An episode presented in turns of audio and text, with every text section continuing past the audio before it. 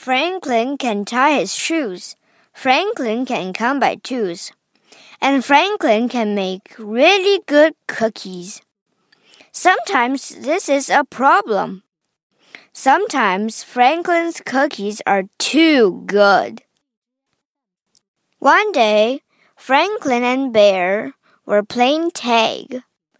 Whew, said Bear. I'm hungry. Me too, said Franklin.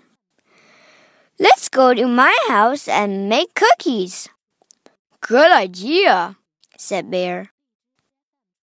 Franklin and Bear ran into the kitchen. They got out butter and eggs. They got out sugar and flour.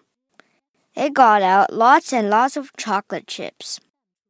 They measured and stirred and mixed.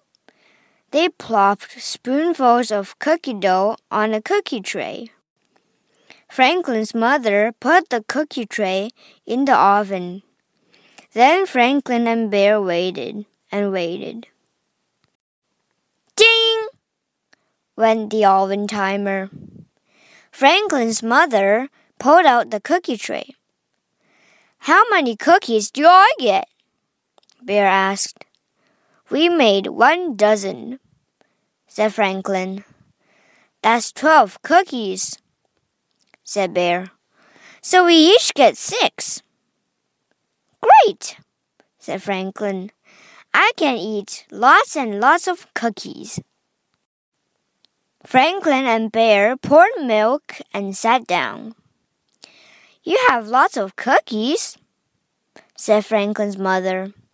Franklin shook his head. I can never have too many cookies, he said. Maybe you can share your cookies with Harriet and Beatrice, said Franklin's mother. But Harriet and Beatrice aren't here, said Franklin. They're at their swimming lesson, said Franklin's mother, and they will be hungry when they get back. Humph, said Franklin. Humph, said Bear.